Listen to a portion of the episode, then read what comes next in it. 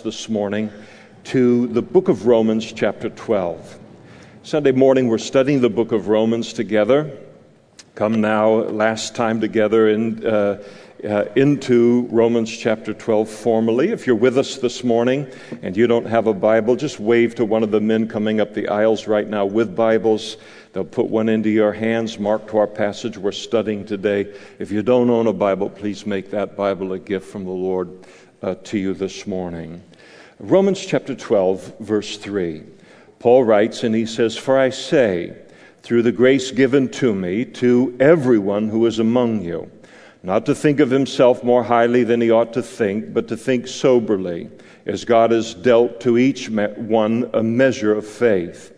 For as we are many members in one body, but all the members do not have the same function, so we, being many, are one body in Christ, and individually members of one another. Having then gifts differing according to the grace that is given to us, let us use them. If prophecy, let us prophesy in proportion to our faith. Or ministry, let us use it in our ministering. He who teaches in teaching, he who exhorts in exhortation, he who gives with liberality he who leads with diligence, he who shows mercy with cheerfulness. Let's pray together. Father, we thank you and never cease to uh, marvel on a daily basis and on a weekly basis of the privilege to be able to hold a Bible in our hands, to have this revelation from you, and to hold this living word that you take by your Holy Spirit off of the printed page and make a part of our lives. You know what we need to hear in a way that even we don't understand, and certainly no other human being understands. And so we surrender even before we study this passage to its truths, Lord, and we do so with great joy and a sense of privilege for that as well. And we do so in Jesus' name. Amen. Please be seated. We remember that upon entering into Romans uh, chapter 12, that we're entering into the second of the two major divisions of the book of Romans. Chapters 1 through 11 are deeply theological, as Paul has laid out and described for us from every conceivable angle this thing called the gospel, and how it is that God has provided to us uh, salvation, the forgiveness of sins, uh, the privilege of living a holy life, the confidence of one day uh, being in the glory of, of heaven itself, and all provided to us because of the death and the burial and the resurrection of Jesus Christ, and us putting our trust in that. Uh, that gospel and that salvation that Jesus has provided to make it our own. As Paul then begins in uh, chapter 12, he begins to examine uh, very much the practical side uh, of our salvation and uh, the life that we are to live practically on a daily basis as a response to all that God has done for us and that we've learned about in the first 11 chapters of uh, the book of Romans. And what he describes in chapter 12, verse 1, all the way through to the end, he describes himself as being the Christianity and the only Christianity that is a spiritual response and a reasonable response to all that Christ has done uh, for us. And the last time we saw that Paul began his description of this reasonable response with three exhortations from verses 1 and 2 that we're to present our bodies as a living sacrifice to the Lord, that we're not to be conformed to this world. Uh, second, and then third, that we're to be transformed by the renewing of our mind. And as you would think about that progression in terms of Paul as he writes this by the Spirit of God, that's exactly where you would expect him to begin. And our relationship with God, beginning uh, the practical side of our Christian life or response to this gospel with a full surrender to the Lordship of Jesus within our lives and a commitment to living uh, a holy life. But let's just pretend we don't know what he says in verse 3, even though we do because we've just read it. Uh, let's pretend that we sit in that church in the, in the city of Rome 2,000 years ago, and this letter is now being read uh, immediately to them. And here we are, we have no idea what is the second thing that he is going to address uh, in terms of priority, in terms of living uh, a, a, life that is a spiritual and a reasonable response to all that Christ ha- has done for us. What would Paul make the next focus in terms of, of all of this? And I think it's very fascinating where he goes next. In verses 9 through 16, which we'll look at in coming weeks, Paul addresses the Christian's relationship on an individual basis with his fellow Christian. And then in verses 17 to 21, he addresses what is to mark our personal relationships uh, with the world, the unsaved world around us. And I would have guessed that that's exactly where Paul would have gone uh, next in his progression, but he didn't. And instead, in verses 3 through 8, he begins by addressing what is to be the proper relationship of every single Christian uh, to this thing called the body of Christ, as he describes it there in verse 5. And the body of Christ, that terminology that is used in the Bible, it refers to every single Christian who lives in the entire world. Every single Christian is under the headship. Jesus is the head of the church. We are the body of Christ. Every single Christian is under the headship of Jesus, his lordship, of his leading, of his, his prompting. And thus, we have a relationship with one another as Christians in being united together in Christ's lordship within, within our lives. Paul uses this imagery repeatedly in his uh, letters as he uh, in the same context as he uses it here and that is the context of spiritual gifts in 1 corinthians chapter 12 verse 27 he said now you are the body of christ and members individually. Ephesians chapter 4, verse 11. And he himself, speaking of Jesus, gave some to be apostles, some prophets, some evangelists, some pastors and teachers for the equipping of the saints, for the work of the ministry, for the edifying of the body of Christ. Another word that is used in the New Testament to describe the unity of every Christian in the world is this word church, the church. And Paul unites this terminology of the body of Christ and the church, for instance, in Colossians chapter 1, verse 18. And he, that is Jesus, is the head of the body, the church who is the beginning, the firstborn from the dead, that in all things he may have the preeminence.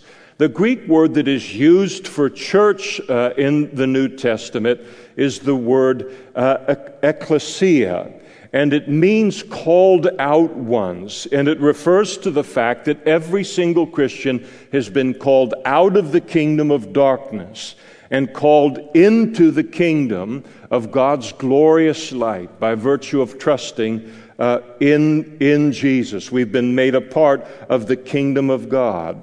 And the word church, as it's used in the New Testament, it often refers uh, to, it does refer to the church as a whole, universal in, in the world. But it also is used to refer to the local church as well. A church like Calvary Chapel uh, Modesto, because every single church is a part of this larger thing uh, called the church, the uh, ecclesia. And the gist of what Paul is communicating here in verses 3 through 8 to the church in Rome and to us as well is that every single Christian has been given a spiritual gift by God and also been given a place of spiritual service or Christian service associated with that gift. And that we are to be faithful to use that gift and to fulfill that calling upon our lives. And that we're to do so for the health, for the edification, for the strengthening uh, of the body of Christ, of the church and whether that toward the worldwide church or toward the local church, And we are to do this because it is our reasonable service in the light of what Christ has first done for us. Now, there are some Christians whose gifting and whose calling involves an edifying and a strengthening of the church on an international level. I think that Franklin Graham and I think that Samaritan's Purse are an example of that. They minister to the world, but they minister to the church, every part of the church, all around the world. And then there are other Christians who, uh, uh, uh, whose gifts and callings are directed toward the edifying and the strengthening of the church on kind of a city wide uh, uh, level through kind of Christian ministry that's, that's focused at that, that larger arena. But most Christians in the early church, and it's, and it's the same thing that's true even today, most of us are called to strengthen and to edify the body of Christ in the context of a local church like this one. And, and because this is what Paul is addressing supremely in writing to the church uh, at Rome, and I think it is the main focus of his instruction here, I'm going to make that um, my focus in our study this morning. And I think that Paul starts here with this instruction that every single Christian, that's you and me, in the local church, every single one of us are to have a deep commitment into whatever church we belong to, a deep involvement in whatever church we belong to, a concern for its strength, a concern for its health, a concern for its edification. And one of the reasons that every single Christian is to have that attitude and concern for the local body is as we look at the church worldwide, uh, or, and as we look at the church in individual communities, what in the world would happen if there were no healthy churches to belong to? Uh, I mean, as Christians, we wouldn't have a place to go to for needed teaching and instruction in the Christian life, no place to go to to worship uh, corporately, to pray together corporately, uh, to be able to enjoy fellowship and relationship, uh, relationships that we need so desperately as we stand as pilgrims and strangers in this world that we live in. No place that we would come, could come to where we know that the people that gather in that place, they understand my life. They understand what I face as a stranger and a pilgrim uh, in this world. And just to stop and imagine try, trying to live this Christian life alone not possessing any of those things, no prayer meetings corporately, no worship and teaching and fellowship in the way that we enjoy in the, the local church no deep relationships with other Christians that we're able to then learn from and, and grow together uh, with. And then concerning the world, without the church being what it's supposed to be. I mean, the world would then cease to be aware of Christianity. It would virtually disappear as, as a, something to be seen and to be encountered. There would be no sense in the world that there's another kingdom operating in this world other than the kingdom of darkness and the kingdom of man. There would be no means by which they could come to know uh, the gospel in the way, uh, with the kind of power and the kind of frequency that God intends. And I think that one of the things that Paul wants to drive home to us here this morning is the local church is a priceless thing. And it is very, very important that every Christian play our God given part in its strengthening and in its health and in its spiritual prosperity. I'll never forget one night I was teaching, uh, the, had been invited by a friend of mine, Pastor Joe Focht at CC Philly, and to teach the midweek Bible study uh, following a conference that had gone on uh, on the East Coast.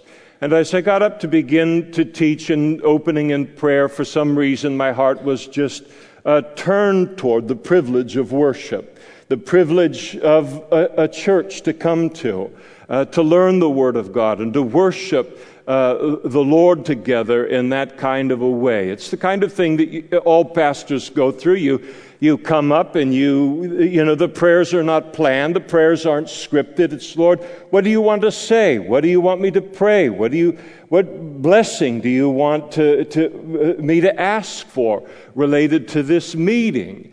And, uh, and so I prayed. And then after that Bible study, a man came up to me to thank me for that opening prayer. And as it turned out, the reason that it resonated with him is he was a missionary uh, in the country of the Ukraine. And, and, he, and he said, uh, sometimes in the United States we lose sight of the privilege of a local church. He, I forget whether he said 10 or 20, but he, uh, will we'll use the conservative number of 10.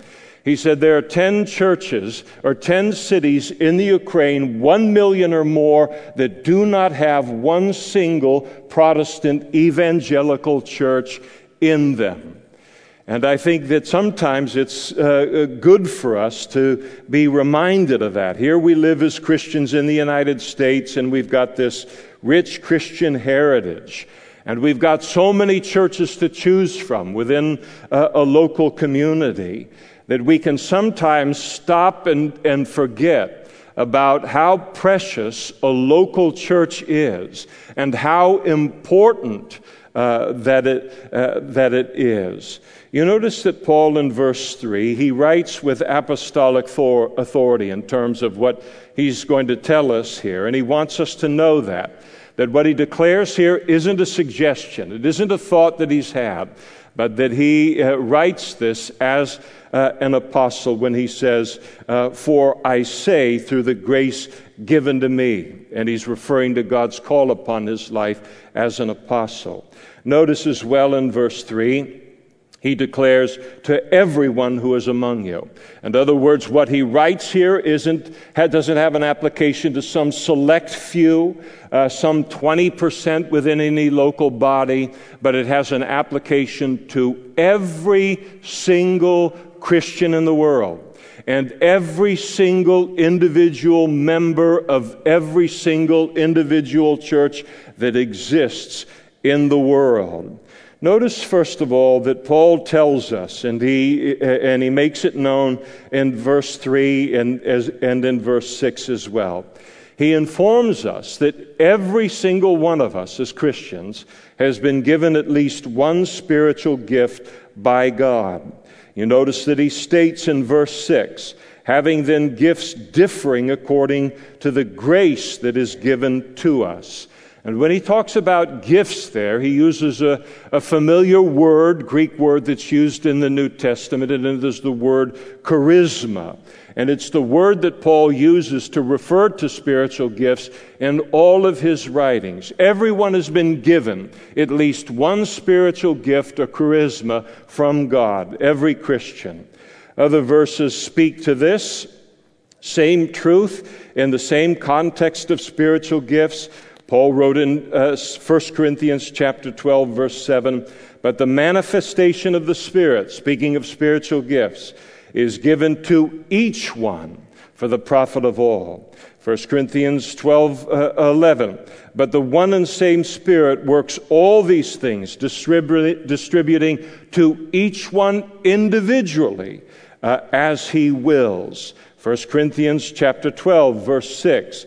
There are diversities of activities, but it is the same God who works in all. And to just stop and think about how amazing it is that as a Christian, the moment that we were born again, that God bestowed upon us individually, personally, something that He chose from His storehouse among His spiritual gifts, and that He gave it to us as Christians. And as I studied this passage this week, I mean, it just hit me once again. I've been a Christian for a long time now. And I operate in the realm of God's gift in my life or in, in His calling and in, in the gifting and the calling of God upon uh, everyone else around me. This is something that's normal. It's something that I'm accustomed to in my Christian life. And I, and I just had to just stop and pull back and, and to regain the awe of what can become so familiar to us. And to think about, imagine God investing something that the world could never produce, could never give to a single one of us. And yet He chooses to give at least one of these gifts to every one of us by virtue of becoming a Christian and invests in our life in this way a supernatural investment, a priceless investment in our lives. And the list of these various gifts that God gives to each and every Christian, at least one of which uh, uh, of the gifts. This lists are found in 1 Corinthians chapter 12, Ephesians chapter 4, 1 Peter chapter 4, and then uh, here as they're described in uh, in uh, first uh, in Romans here chapter 12 verses 6 through 8. And God gives these gifts in order that we might be supernaturally fruitful and successful in the ministry or the Christian service that He has also called us to. And, and the, in order that we might be an edifying influence within the church. And he's going to talk more about that in, in verses 4 and 5. Uh, Paul elaborates on this uh, uh, elsewhere, and I think it's very, very helpful in this regard. That the gifts are given not to showboat them, they're not given to be hoarded. They're not given to be put in a napkin and hidden one day for when the day the Lord returns. Jesus had a strong rebuke for that kind of treatment or handling of the gifts. The gifts are given in order that they would not, that they would make us supernaturally effective in edifying and strengthening the body of Christ, and specifically the local church. Paul wrote of it again 1 Corinthians chapter 12 verse 7, but the manifestation of the Spirit is given to each one. And then here it is, for the profit of all. Notice in verse 3 that Paul declares as God has dealt to uh, each, uh, each one a measure of faith. And what Paul is telling us here is that not only does God give each of us at least one spiritual gift, but then he, he then gives us the faith to recognize that gift within our life, and then he gives us the faith to begin to step out uh, in using that gift and discovering that we do have it.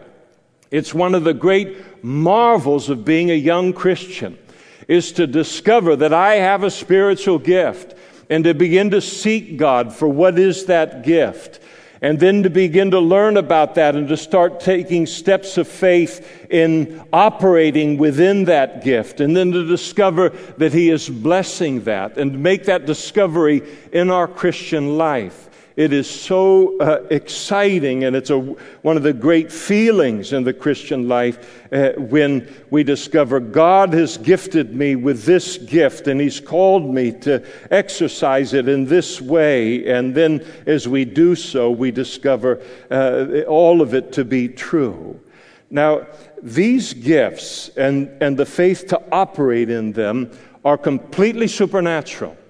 This is 100% supernatural. And it's important for us to understand this as Christians. What Paul is talking about here, what he's talking about when he talks about spiritual gifts, he's talking about more than doing my job on a weekly basis as unto the Lord, or running my business as unto the Lord, or raising my children in the ways of the Lord. Every single Christian is uh, called to do that, independent of our, our gifting. This is gifting that is specifically given by God to strengthen the body of Christ and to advance the kingdom of God. I think it's also very important to realize that Paul is not referring here to natural gifts that we're born with as a result of our physical birth. And it is true that every single talent and ability that we have as people, that all of those talents and all of those abilities are God given. And that it is also true that when we become a Christian, God takes those natural talents and his, those abilities and he takes them under his headship and he gives them an effectiveness that they would never otherwise uh, have apart from his involvement uh, in those things.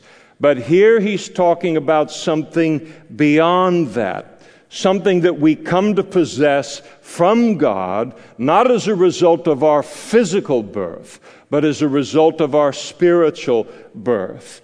And this gift has been chosen by God uh, individually for each of us.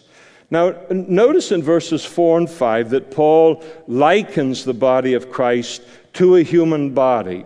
And he does so in emphasizing how vital it is that each of us use our spiritual gifts within our area of Christian service within the church.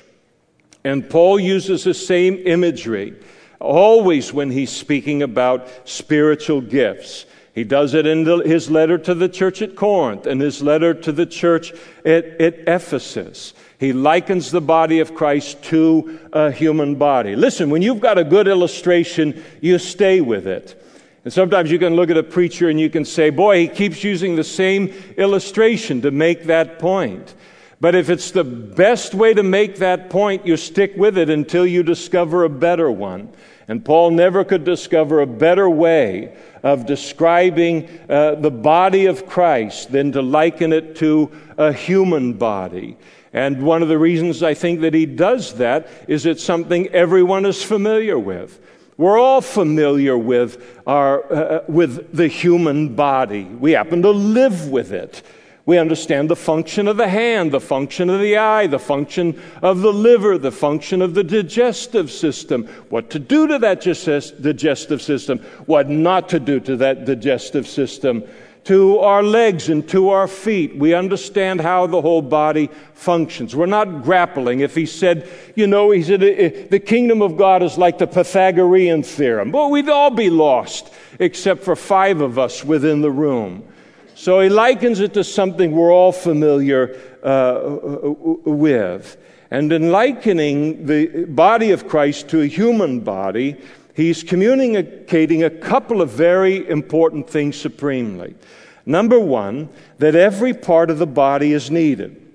And just as every part of the body is necessary for the overall health uh, of the whole in a physical body, it is also necessary for every Christian to be uh, exercising their gift within the church for it to be healthy and strong as well. And it's Paul's way of saying that no one is to sit on the sidelines concerning this, convinced that my calling, my gifting, my area of service is insignificant. He rebukes that by way of the illustration.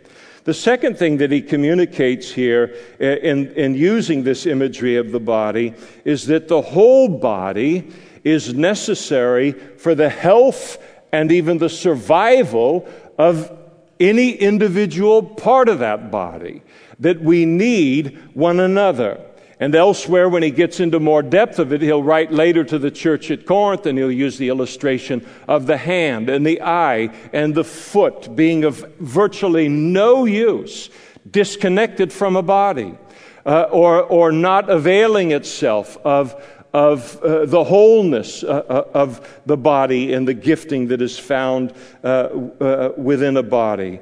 And the idea is that no individual member of the body of Christ, doesn't matter how great uh, their gifting might be or their position within the church, no one can be even remotely successful in their gifting and in their calling without functioning cooperatively with the rest of the body of Christ. And what he does in this imagery is to now rebuke the person at the other end of the spectrum, to rebuke any pride that a person might be tempted uh, to fall into in their Christian service as a result of having a prominent kind of gift or a prominent area of, of service within uh, the local church, a more visible place of service within the church. We are absolutely dependent upon one another, no matter what gift we have.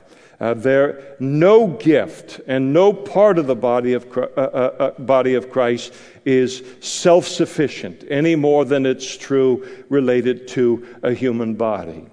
Now, uh, uh, Paul in verse 3, as he talks about this, he finds it necessary uh, to uh, issue a warning concerning pride related uh, to all of this. You notice in verse 3 once again For I say to you, through the grace given to me, to everyone who is among you, not to think of himself more highly than he ought to think, but to think soberly as God has uh, dealt to each one a measure of faith.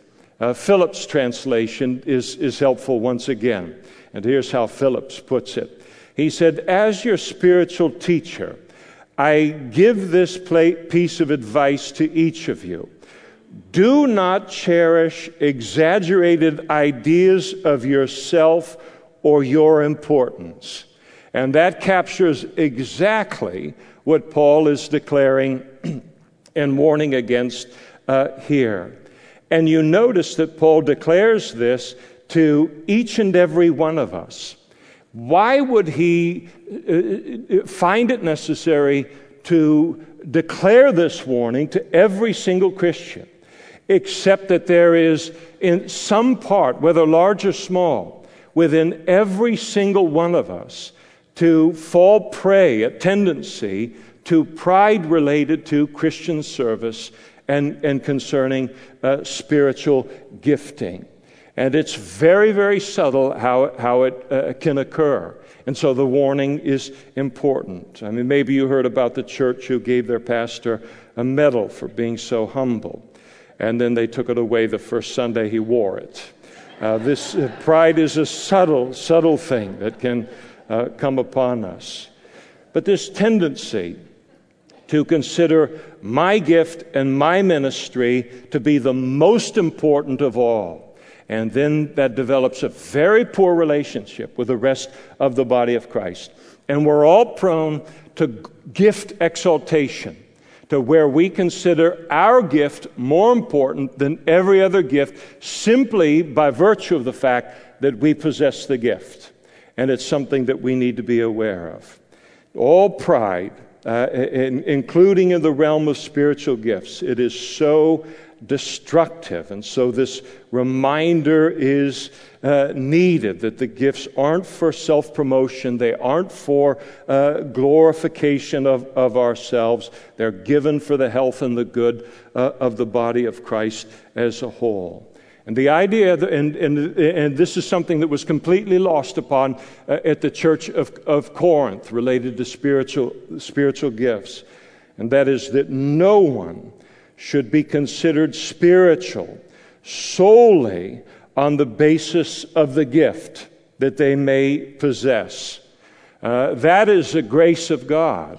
Uh, but rather to be considered spiritually mature on the basis of how we exercise those gifts and the exercising of them with humility and to exercise them with other centeredness, a concern for others uh, uh, being supreme.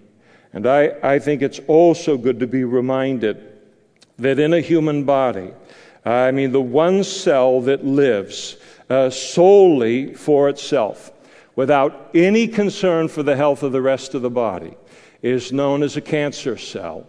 And what is true of the human body and these rogue cells that uh, live independent and at the expense of, uh, of the rest of the human body is also true concerning pride in a local church. It will ultimately uh, destroy it if it is left unchecked. It is a spiritual uh, cancer in the body of Christ. The importance, and Paul had probably seen a fair amount of this, the importance of humility and the exercise of spiritual gifts.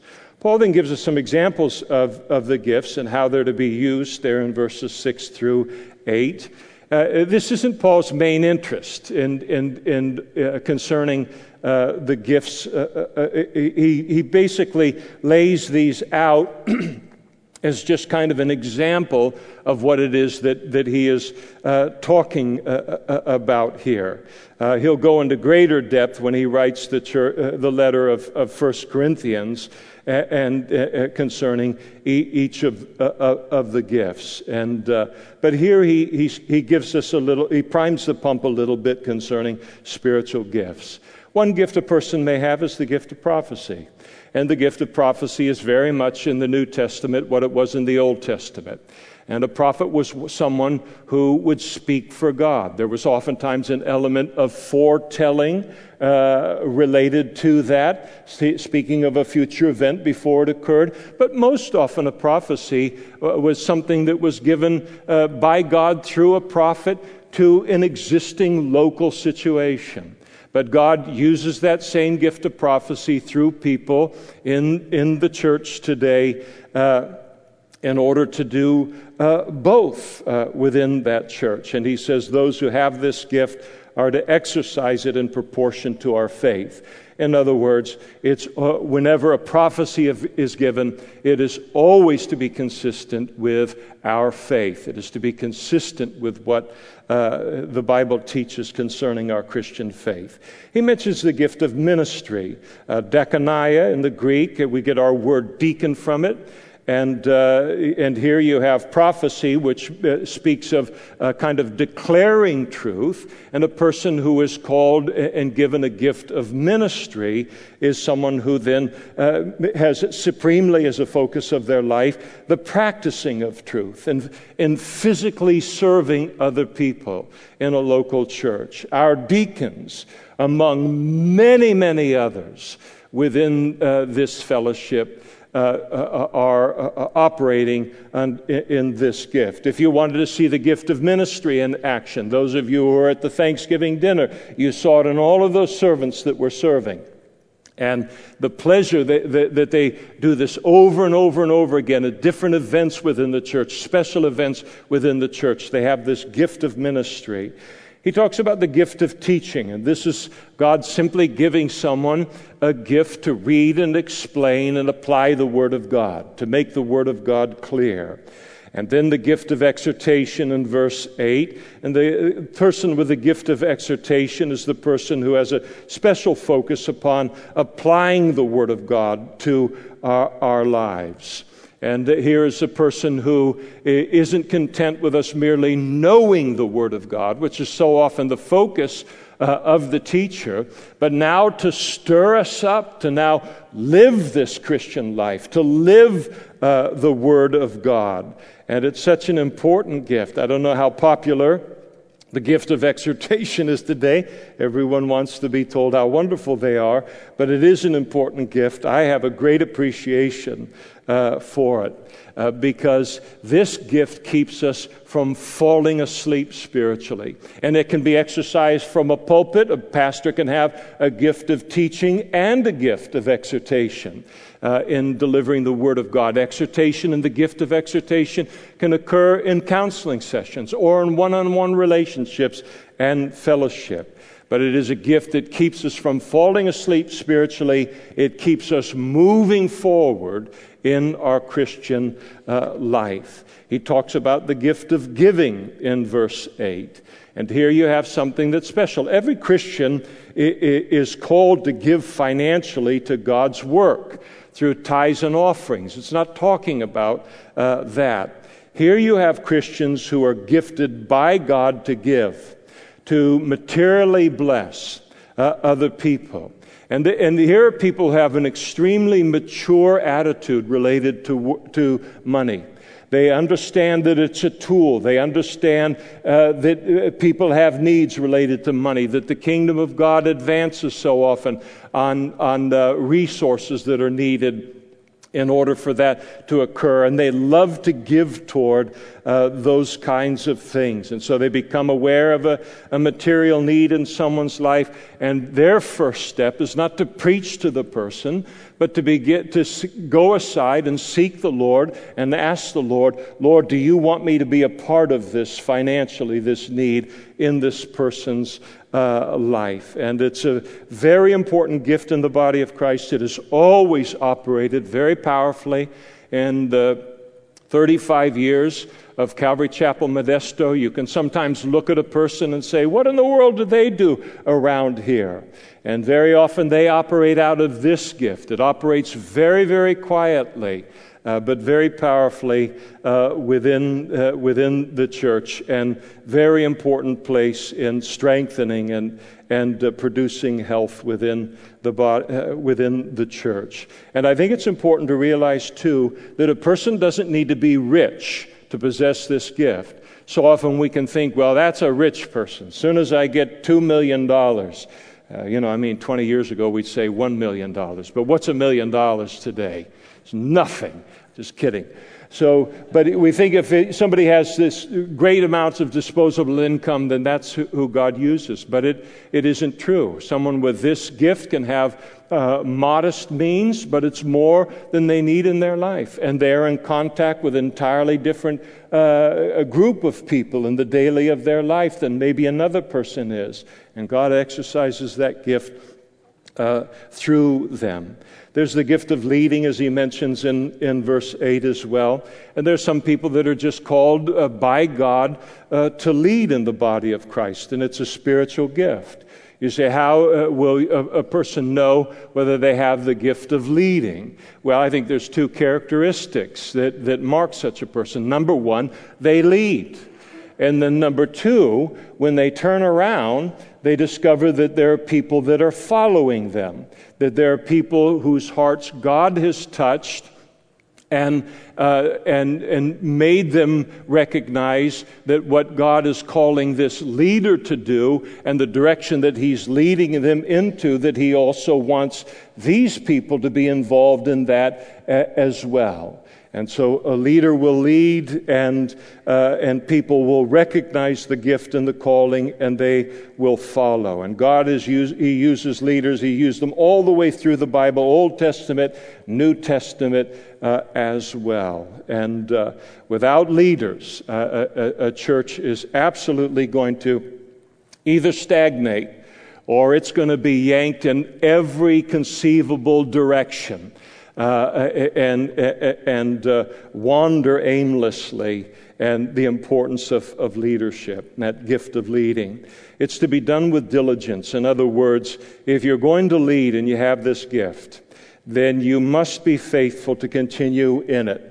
Uh, and, uh, and no matter how hard the path gets on, on the path uh, of leading. In other words, no leader is allowed to lead a group of people someplace and then upon leading them someplace to abandon them as soon as things get hard in that place. It's to be done with uh, diligence, and uh, uh, because when things get hard, that's precisely the time that they need leadership. We don't need leadership when everything is easy, but in, in the hard moments, and, and, and never more important than that. And then there's the gift of mercy. This is a supernatural gift of encouragement. And sometimes people, so, you know, there's one brother I think of in my mind here, and uh, is one of the most, uh, one of the greatest gifts of mercy and, and cheerfulness I've, I've ever seen. And, and, uh, and I would look at him and think, well, th- he's been this way all of his life. This is just a natural kind of talent that is now being used for God. And, and yet it, it wasn't so. And God can bring this gift of mercy into our lives. And this, how much need for encouragement is there in life and in the body of Christ?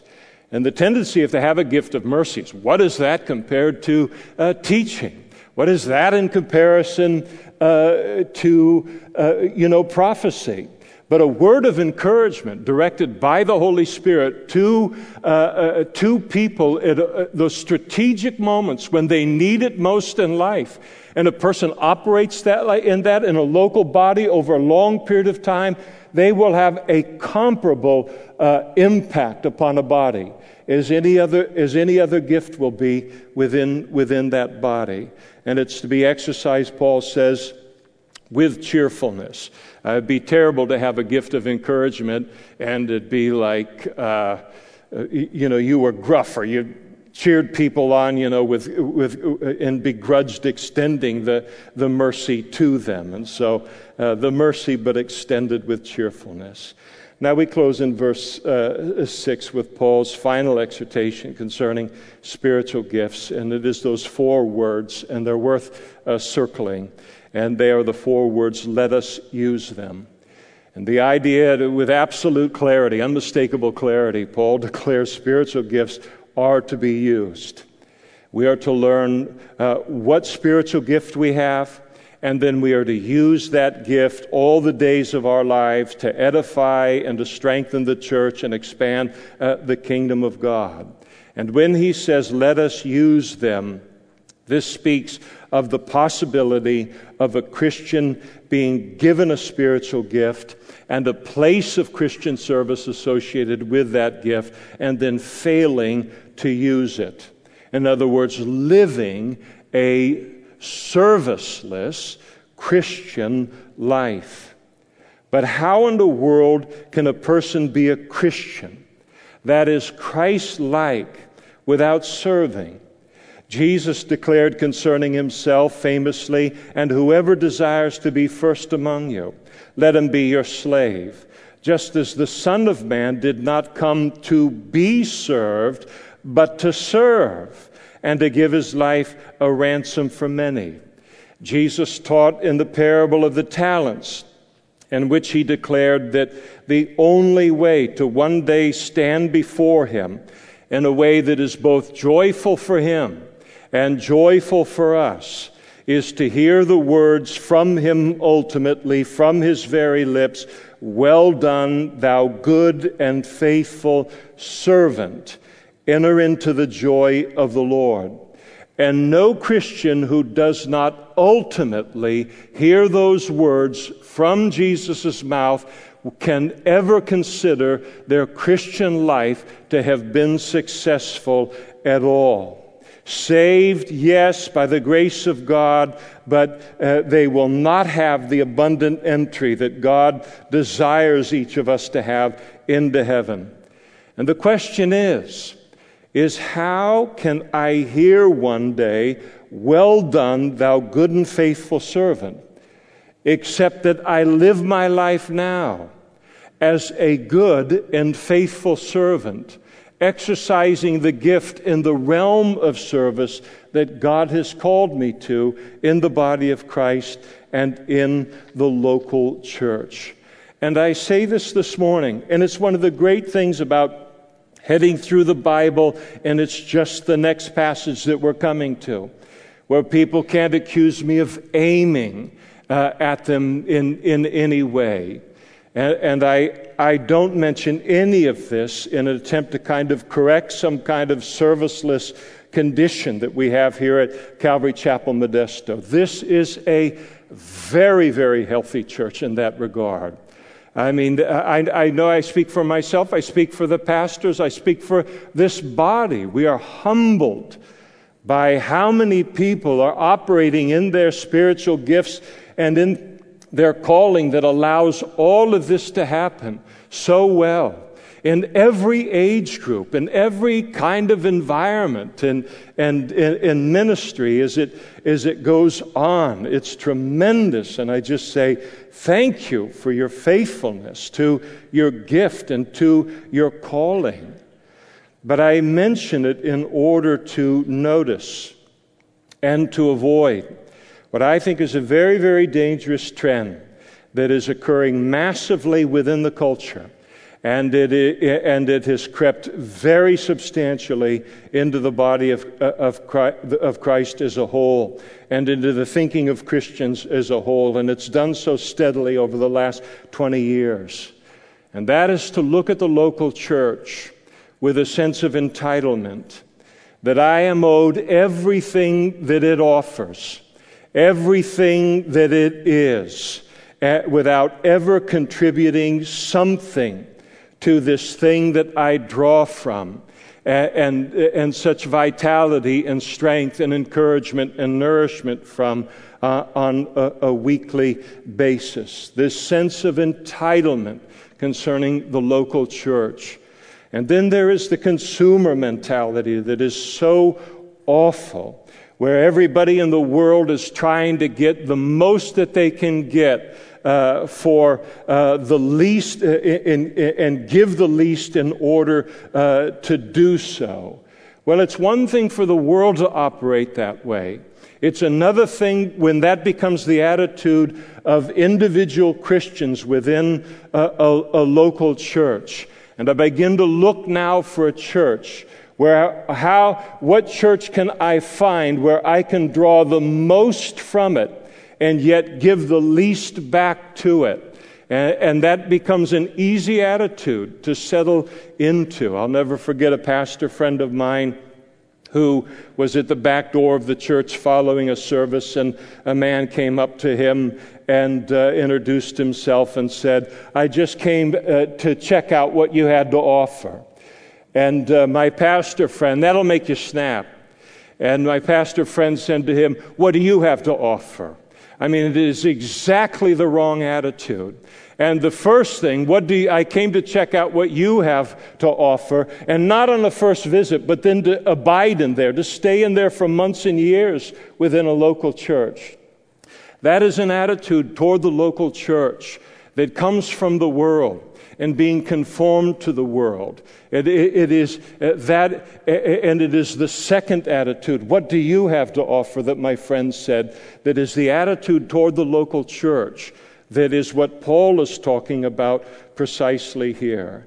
And I think that Paul, his great point here is that there is no uh, uh, uh the uh, giftless Christian, and thus there should be no serviceless Christian and only a life of Christian service, Paul is saying, is a worthy response, a, a spiritual response to what God has first done for us in his Son, is detailed in, in chapters uh, 1 through 11. And if you don't think that what Paul declares in these verses needs to be said today, let me ask you how many Christians do you know who consider today even church attendance to be optional? That's how low a view they have of the local church, much less how many consider Christian service to be optional. And this is, all of this is very, very far away from the Christianity that is described in the Bible. Now, this is a very good word and a very, very important word to my heart, to your heart, and I am so thankful that the Holy Spirit had this as the next item on Paul's list in talking about this worthy response, this spiritual, reasonable response to all that Christ has done for us. Let's stand together now and we'll pray.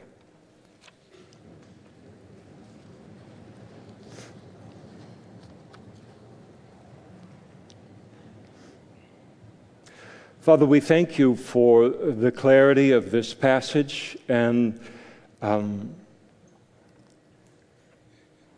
you're about the only one who will talk to us in this way and speak with that kind of directness and that kind of clarity. And we thank you, Lord, that you do so.